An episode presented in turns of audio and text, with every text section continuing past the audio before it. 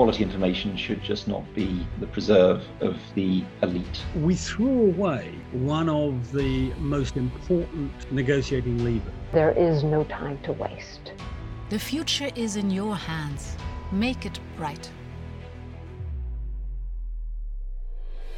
This is WESPOD with Shoshana Zuboff. The Warwick Economic Summit. The Warwick Economic Summit. Warwick Economic Summit.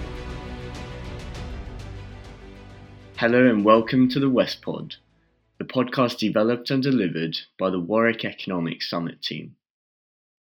The Warwick Economic Summit, or WES, is the largest student run economics conference in Europe having celebrated our 20th edition of the forum in February.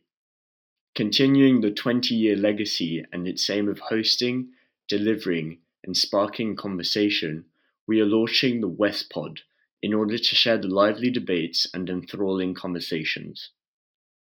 Each week, we will be releasing discussions from world leading figures on various issues. We begin this series with Shoshana Zuboff, writer, activist, and professor at Harvard Business School. Zuboff is the author of three major books, each of which signal the start of a new epoch in technological society. Her recent masterwork, The Age of Surveillance Capitalism, has been hailed as the tech industry's silent spring and the Das Kapital of the 21st century. We are delighted to host her talk, which focuses on and exposes the dominance of large corporations and the data they collect.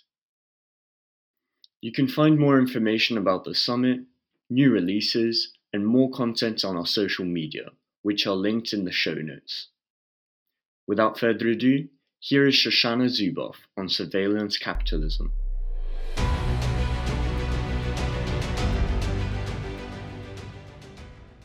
it's um, it's an honor. I'm I'm very proud to uh, take part in this tradition of the Warwick Economic Summit, uh, especially because this institution deepens my belief in today's young people, in you and your generation.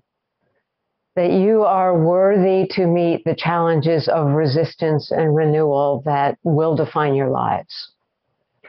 So, to begin with, for all of the students involved in organizing this grand summit, and for all of those who listen to these words from near and far, I want to begin with an apology. According to most accounts, it was British data scientist Clive Humby who first declared, quote, data is the new oil, in the year 2006 while working with Tesco, of all things, on a new database consumer loyalty program. There was a nice sense of symmetry there, an easy, playful nod to the distinct hallmarks of wealth creation in two centuries, but also a diamond hard edge. Data marks an historic era, it said, a world changing driver of wealth and growth. Now, 15 years later, I am here to apologize to you for the profound truth of Humby's statement as the summary of my generation's destructive legacy. Oil was extracted from the earth. And in the absence of public comprehension and law, its uncontrolled use plunged the earth into irreversible peril, along with everything that we cherish. Data is extracted from humanity. And in the absence of public comprehension and law, its uncontrolled use promises to plunge humanity itself into irreversible peril, and with it, everything that we cherish, including democracy. In the case of fossil fuels, our nemesis was never oil itself, but the extractors, the corporate institutions that concealed their own scientists' research findings on the harms of fossil fuel consumption, conducted global campaigns of disinformation, and generally placed the defense of their narrow economic self interest above the interests of the earth and its life, above your family and mine, above all bonds of community, society, civilization, and species. Similarly, today, our nemesis is not and could never be data or technology, but rather the extractors. Google, Facebook, Amazon, Microsoft, to name only the largest, along with their complex, far reaching ecosystems. These corporate institutions pioneered a new economic logic of extraction with a dark and startling twist. They target human nature as their virgin forest or unblemished mountainside, unilaterally claiming private human experience as free raw material for datafication, computation, production, and sales. I have called these economics surveillance capitalism because they depend upon hidden extraction mechanisms that operate outside human awareness, designed as inscrutable and relying on the social relations of the one way mirror to rob us of the right to combat. Surveillance capitalists have also concealed their research findings on the harms of their operations for people and society. They too deny reality and engage in global strategies of gaslighting and bamboozlement. And they too place the defense of their narrow economic self interests above the interests of individual sovereignty, social solidarity, and most pointedly, of democracy itself. In the years leading up to the tragedy of 9 11, in my country, there were many regulators and legislators who had begun a serious debate on federal privacy legislation that would have taken aim at the young internet companies and prohibited most of the practices that came to define surveillance capitalism. After the September attacks, the US Congress abruptly turned from this debate to a preoccupation with what became known as total information awareness. The new mania turned the young companies and their innovative surveillance practices into objects of intense fascination rather than targets for criminalization. Legal scholars explained that while the US Constitution inhibited surveillance by government actors, there were few, if any, privacy protections for information held in private servers. The intelligence community would have to rely on private enterprise to collect and generate information for it in order to bypass constitutional, legal, and regulatory constraints. The revolutionary roots of surveillance capitalism are planted in this unwritten political doctrine that I call surveillance exceptionalism, bypassing democratic oversight and essentially granting the new internet companies a license to steal human experience, render it as behavioral data, and then turn around and declare those data as their private property. This extractive economic logic quickly hijacked the digital and what had been imagined as a coming golden age of data and the democratization of knowledge, leaving us instead with a new big problem to solve. Like so many of you, my children are in their 20s. And so you can imagine that I say this to you from my heart. I feel morally compelled to apologize for burdening you with these challenges. We cannot outlaw global warming, but we can outlaw surveillance capitalism and reclaim the promise that has been sidelined in favor of its revenues. Anything made by people can be unmade. Nothing is inevitable. And in this year of 2021, there are already signs of the necessary antidotes in view.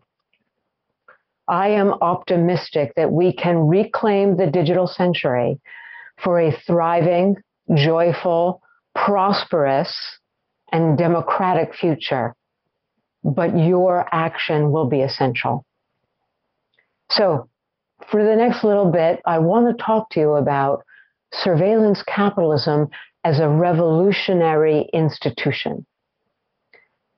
You know, I've spent the last 42 years studying the rise of the digital as a political economic force.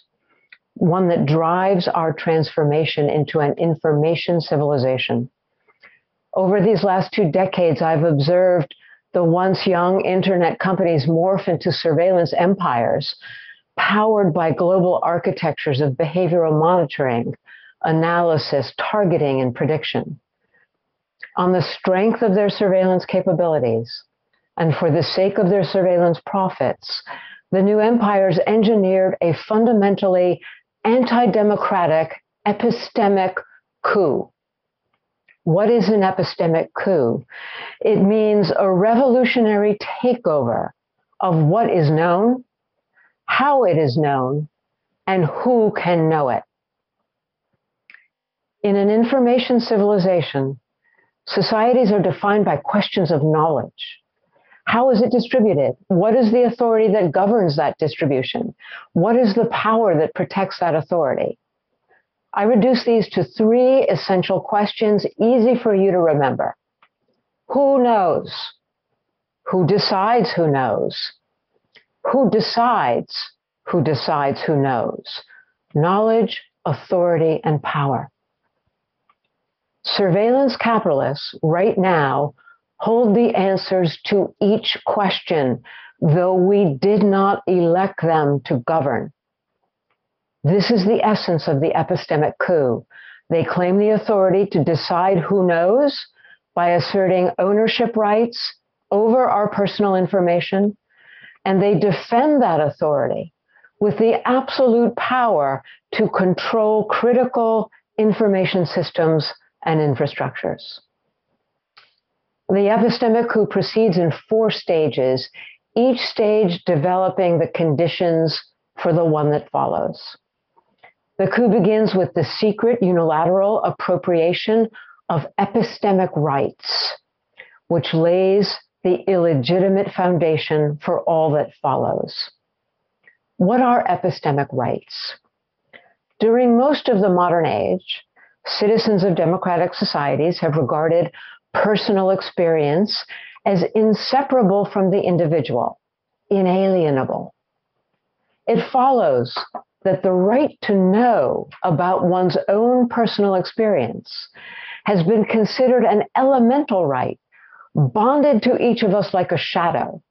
We each decide if and how our experience is shared, with whom, and for what purpose.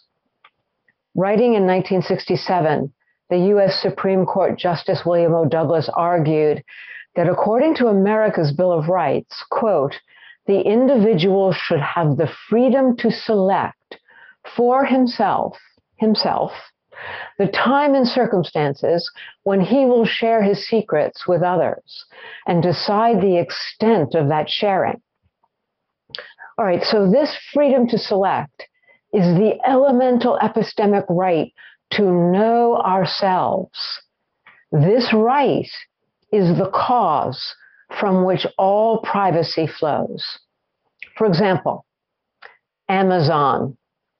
Amazon has uh, recently boasted in a in a um, press release that its facial recognition system can now, it gleefully uh, announced, can now recognize fear in our faces. And now fear joins about eight other emotions that its facial recognition, facial recognition system can recognize. Okay. As the natural bearer of elemental epistemic rights, I do not grant Amazon's facial recognition system the right to know and exploit my fear for targeting and behavioral predictions that benefit others' commercial aims. It's not simply that my feelings are not for sale, it's that my feelings are unsaleable because they are inalienable. Nevertheless, though I do not grant Amazon knowledge of my fear, they take that knowledge from me anyway.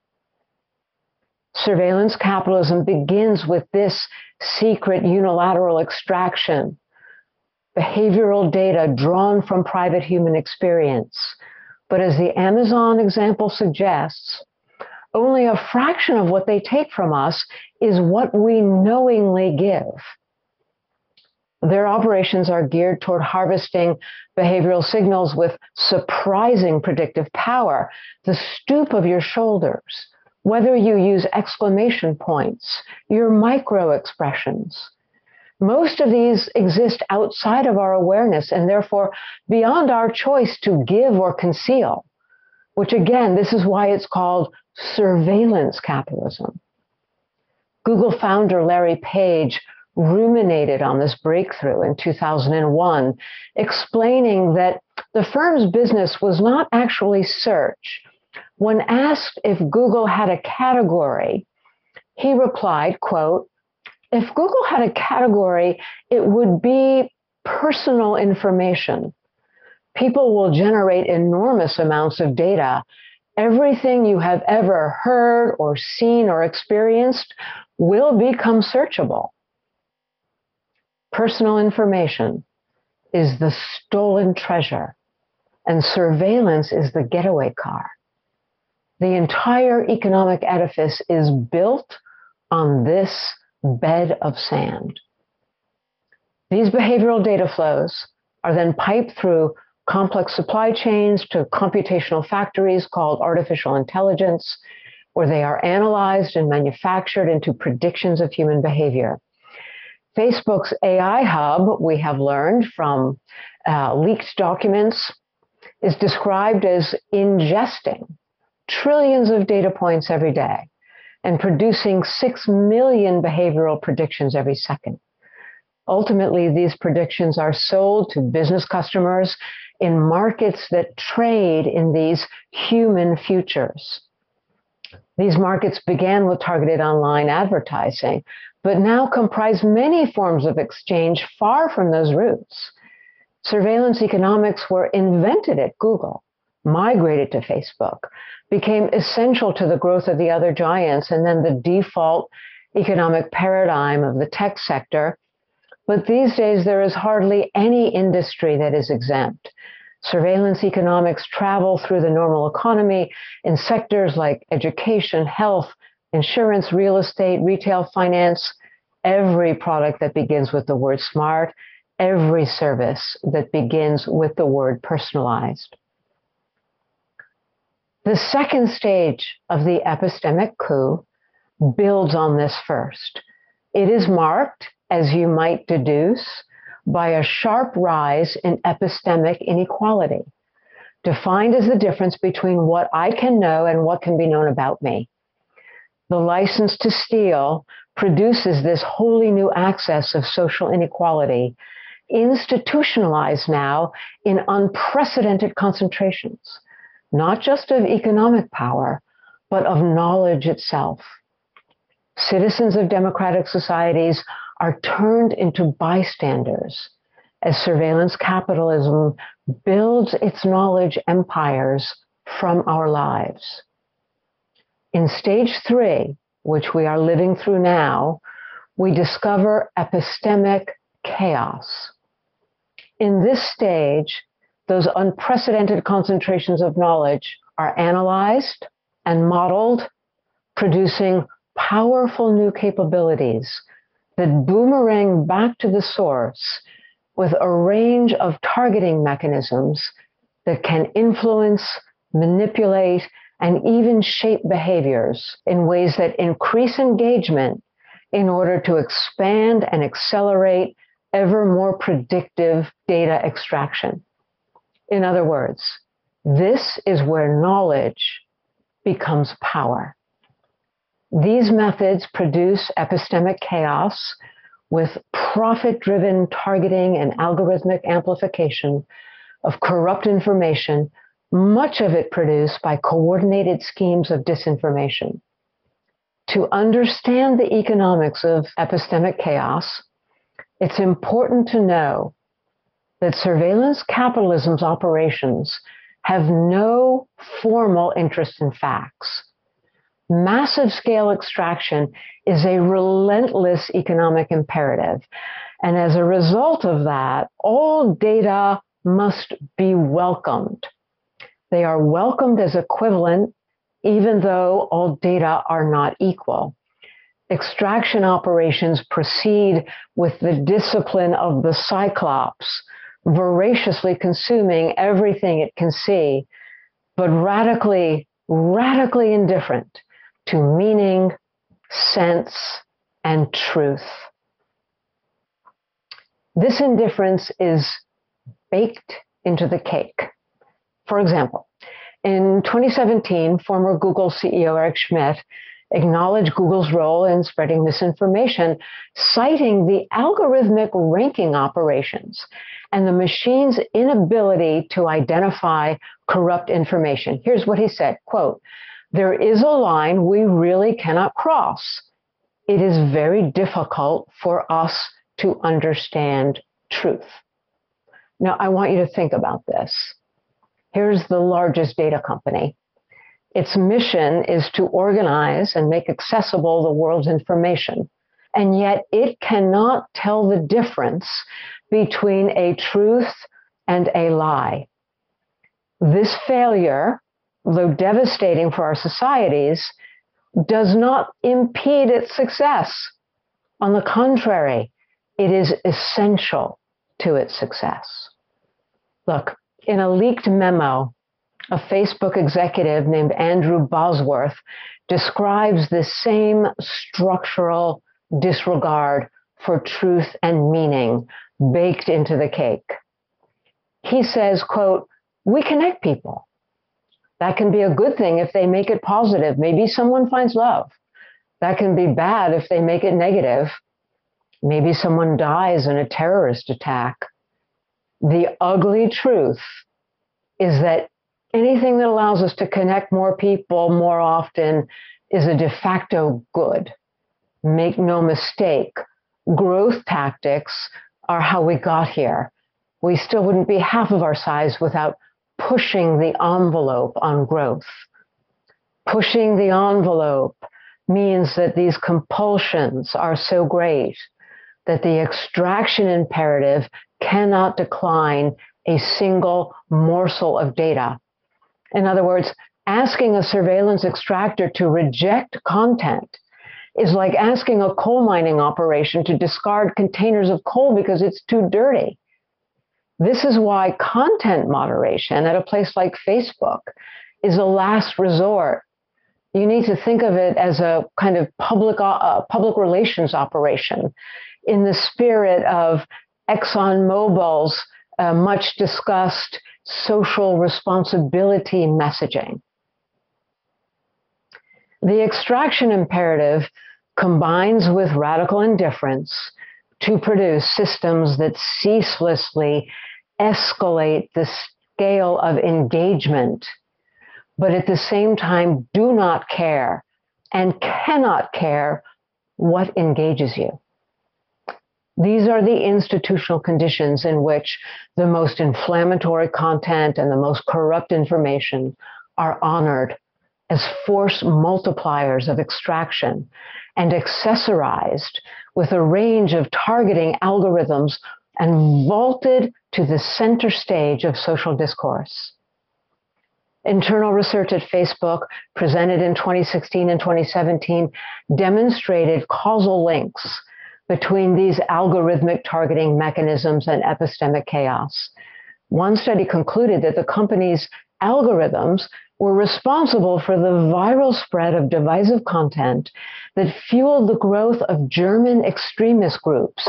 They could literally see it happening. And they could also see that their own recommendation tools accounted for 64% of what are euphemistically referred to as, quote, extremist group joins. Dynamics that are not unique to Germany, but have been documented in many countries, including my own. Another internal study found that most corrupt information originates in a very small group of hyper-partisan, hyperactive users. They're literally posting 24/7, including lots of bots and trolls, and their frequent posting is algorithmically rewarded, turning them into super spreaders of toxic content. Look, Facebook knows these things absolutely, and its founder has repeatedly rejected proposals from his own teams to modify these mechanisms. Furthermore, intentional campaigns of political disinformation also understand these conditions absolutely and have learned how to exploit the Cyclops blind side to achieve maximum impact. The Cambridge Analytica scandal in 2018 helped the world begin to grasp that Facebook's political advertising is simply a leasing operation in which politicians, oligarchs, anybody with the will and the wallet can rent its suite of targeting capabilities, simply pivoting a few degrees from commercial to political objectives. Epistemic chaos is not an abstraction, my friends. It fundamentally disfigures real life and real death. Among the many important studies of the role that epistemic chaos has played in the pandemic, I'll cite just three right now. First, a study released in May in Britain, the Institute for Strategic Dialogue. It identified a core group of 34 extremist right wing websites disseminating COVID disinformation. As a result of the mechanisms I've described, between January and April of last year, 2020, public Facebook posts linking to those websites garnered 80 million interactions, while posts linking to the WHO's website received about 6.2 million interactions, and the Centers for Disease Control received 6.4 million. An Avaaz study released in August 2020 exposed 82 websites spreading COVID disinformation, reaching a peak of nearly half a billion Facebook views in the month of April. That month, the 10 most popular websites drawn from those 84 websites, the top 10 drew about 300 million Facebook views, including posts that were tagged with warnings by fact checkers. And this compared with only 70 million for the 10 leading health institutions. There was no shortage of good information about COVID on Facebook that month of April.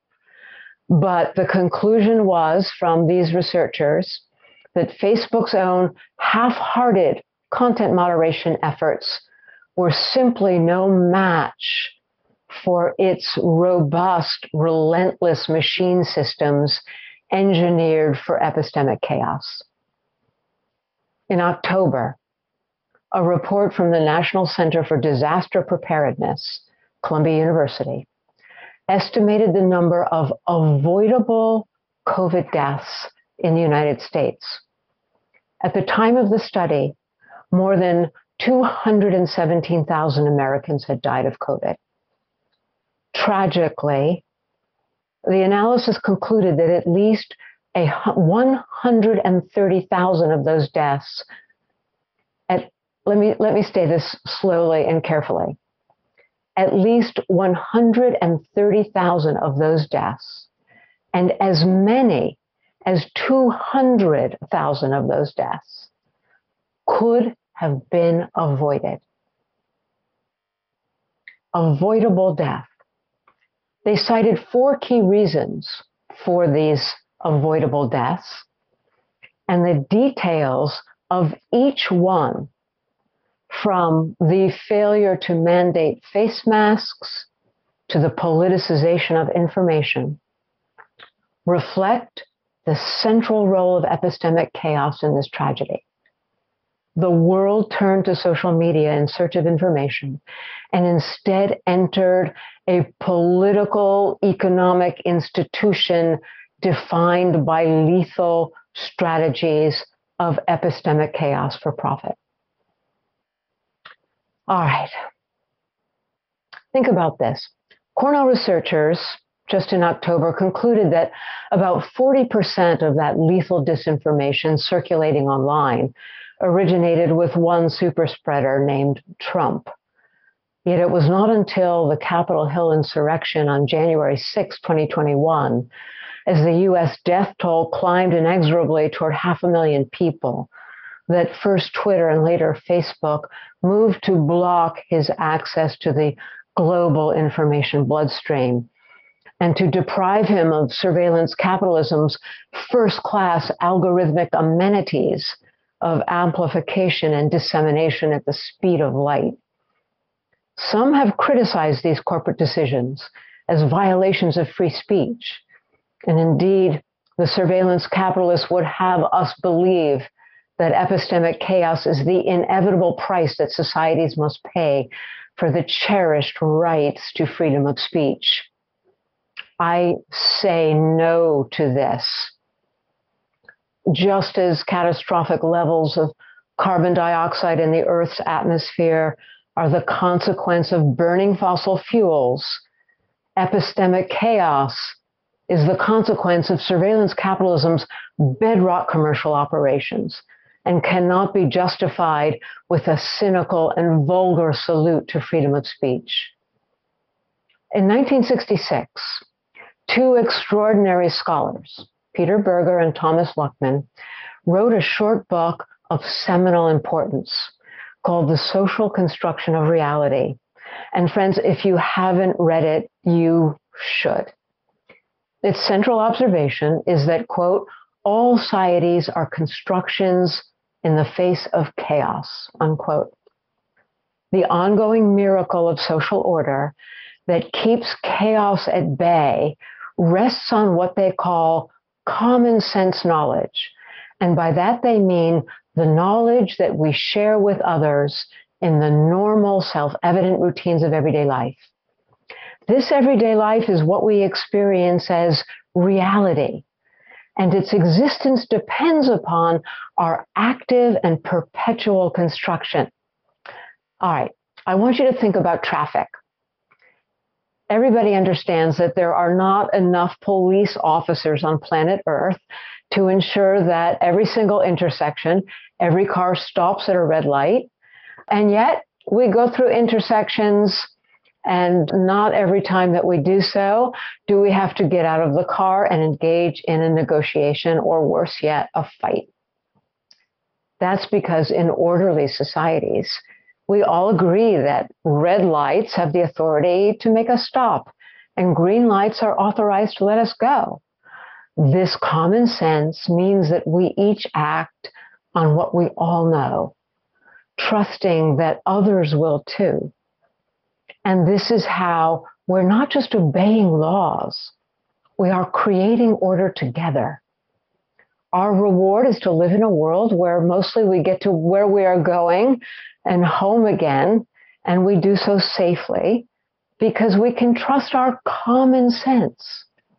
No society is viable without this. Like baseball, I don't know if there are any baseball fans in the audience today, but baseball is like an everyday reality where we adventure out, but we also know that every adventure must begin and end on home base where we are safe. No society can police everything all the time, least of all a democratic society. A healthy society rests on a consensus about what is a deviation and what is normal, what's home base and what's the outfield. For example, many people love car racing, from Formula One to NASCAR. It's thrilling to witness the speed at the track, but no one wants it in their neighborhood where the kids are playing and you walk your dog. The two can coexist in the same society because we all agree that the speed at the track is a special case, an aberration from the reality of everyday life. We agree that the margin is subordinate to the center. And without that shared common sense, things fall apart. Society renews itself, and it renews itself as common sense evolves. For example, the idea of democracy itself was at one time a deviation from the norm. And that deviation ultimately became a force for renewal. Not all deviations are sources of renewal, however. Destructive or regressive deviations normally remain at the fringe, and that's where they belong. As a democratic people, we need to be able to distinguish between deviations that advance or threaten our fundamental values and aspirations.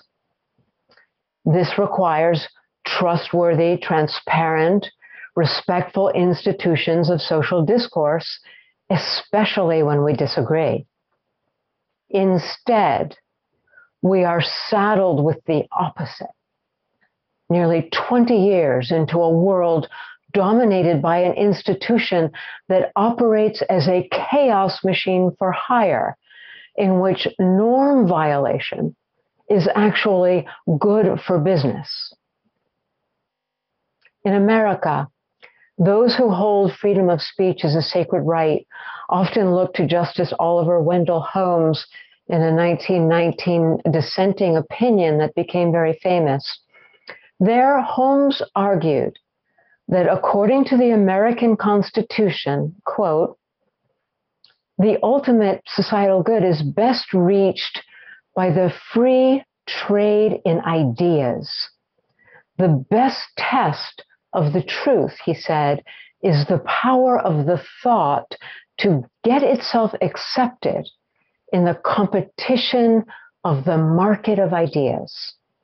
Unquote, a free and fair public square.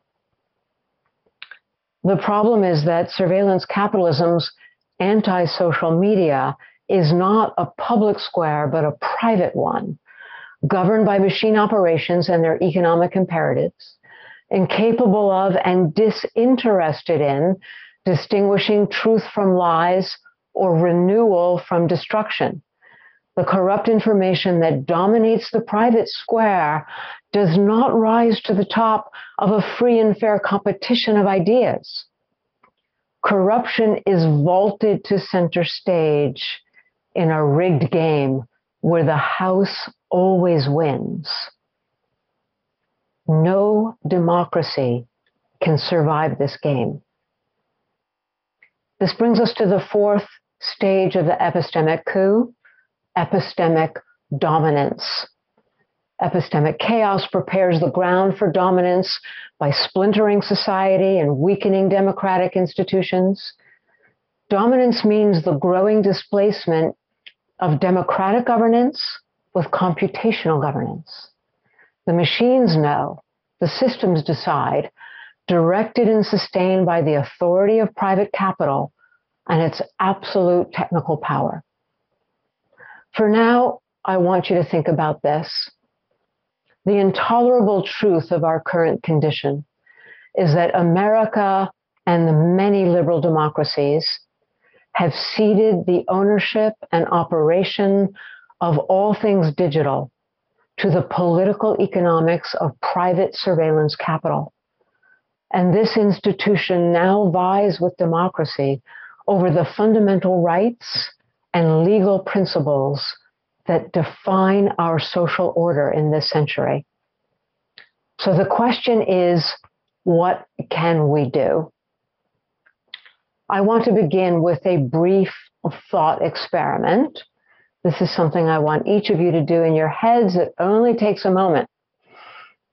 I want you to imagine a 20th century without federal laws to regulate child labor or to assert standards for workers' wages, hours, and safety.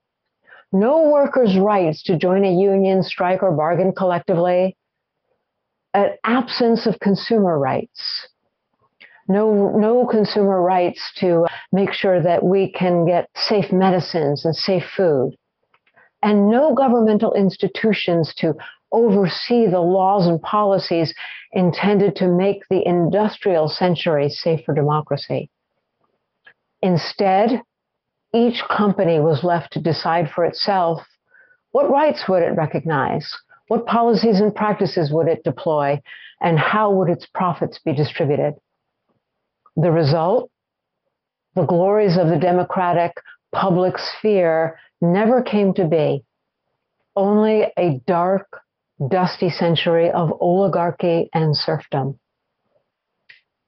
Fortunately, these rights, laws, and institutions did exist, invented by citizens and lawmakers over decades and across the world's democracies.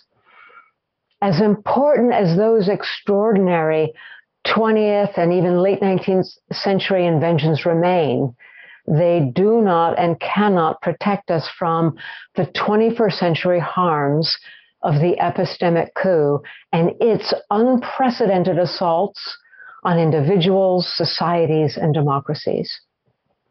This deficit reflects a larger pattern. The world's liberal democracies have thus far failed to construct a coherent political vision of a digital century that advances democratic values, advances democratic principles, and the form of government that in which only a democracy can thrive. While the Chinese have, at least since 2010, intentionally designed and deployed digital technologies to advance their own system of authoritarian rule. And their strategies have been central to their domestic and their foreign policies. But in contrast, the West has remained compromised and ambivalent. This failure, this failure of imagination, of institution building, and of law has left a void where democracy should be. And the dangerous result has been a two decade drift toward private systems of surveillance and behavioral control outside the rule of law, outside of democratic governance.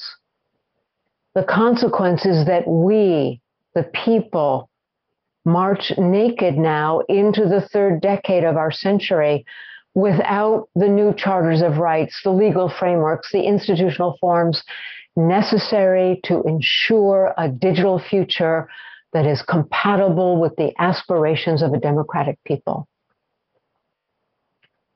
This is not a pronouncement of doom, but it is a call to action we are a young information civilization that has not yet found its footing in democracy. Our time is comparable to the early era of industrialization when factory owners had all the power, their property rights privileged above all else. This third decade is now our opportunity to match the ingenuity and determination of our 20th century forebears by building the foundations for a democratic digital century. Democracy is under the kind of siege that only democracy can end. If we are to defeat the epistemic coup, then democracy must be the protagonist. This will not occur, my friends, unless you and your generation are mobilized. Make no mistake, this is the fight for the soul of our information civilization. In closing, I want to introduce briefly three principles that we can carry with us into this third decade to guide our principles of action and the direction that we take for rights and law and governance. Three principles. The first is that the democratic rule of law must govern. The digital must live in democracy's house, not as an arsonist, but as a member of the family, subject to and thriving on its laws and values. This shift is already underway in Europe and even now in the US. The second principle is that new legal rights are crystallized in response to the changing conditions of life. A democratic information civilization cannot progress without charters of epistemic rights that protect citizens from the massive scale invasion and theft compelled by surveillance capitalism's economic imperatives. Our elemental epistemic rights are not codified in law because they've never come under systemic threat. Any more than we have laws to protect our rights to stand up or sit down or yawn. But the surveillance capitalists have declared their right to know our lives. And now the once taken for granted rights to know and to decide who knows about us must be codified in law and protected by democratic institutions if they are to exist at all. And finally, the third principle unprecedented harms will demand unprecedented solutions. Just as new conditions of life reveal the need for new rights, the harms of the epistemic coup require purpose built solutions. Most discussions now focus on downstream arguments, things like data privacy, accessibility, portability, around schemes to uh, buy our acquiescence with uh, paying us for data. Downstream is where we argue about things like uh, content moderation and filter bubbles, where we all stamp our feet at the executives and say, you have to do this. Downstream is where the companies want us to be. They want us to be so consumed in the details of the property contract that we forget the real issue. And that issue is that their property claim itself is illegitimate. The principle here is that we need to go upstream to supply, to end the data collection operations of commercial surveillance. We need legal frameworks that interrupt and outlaw the massive scale extraction of human experience. Instead, we need laws that tie data collection to fundamental rights and data use to public service, addressing the genuine needs of people and communities. Data must no longer be the means of information war- warfare waged on the innocent and we can disrupt the financial incentives that reward surveillance economics, prohibiting the commercial practices associated with the sale and purchase of human futures, and all commercial practices that exert demand for rapacious data collection. Democratic societies have outlawed markets that trade in human organs and babies. Markets that trade in human beings were outlawed even when they supported whole economies we can outlaw markets that trade in human futures and drive these financial incentives. Final comment. The US Supreme Court Justice Louis Brandeis, who served from 1916 to 1939, um, was uh, a champion of economic equality. There are two sentences that were often attributed to him though it turns out he didn't actually write them. They were written in homage after his death. But they read like this quote, We must make our choice. We may have democracy or we may have wealth concentrated in the hands of the few, but we cannot have both. That statement, so relevant to Brandeis's time, remains a pungent commentary on the old capitalism that we know, but it fails to address the new capitalism that knows us. It is time to reinvent that invention. Here it is. What I want you to take away, what I want you to think about today is this.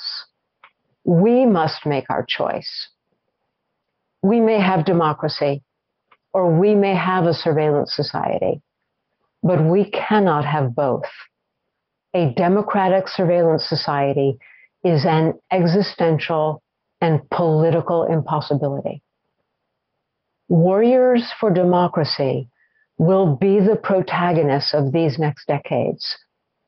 And I call upon you to be among them, to rise to the protection an advancement of humanity's best idea and to lead the way.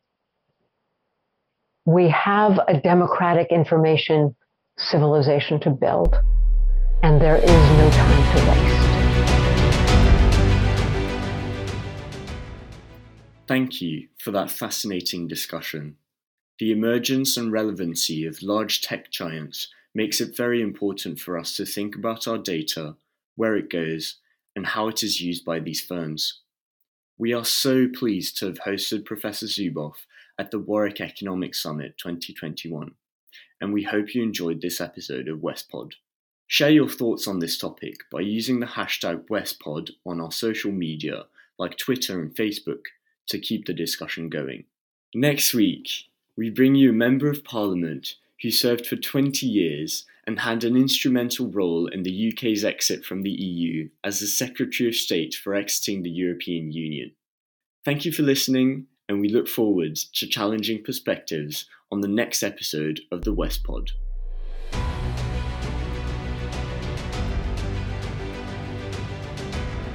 The Warwick Economic Summit. The Warwick Economic Summit. Warwick Economic Summit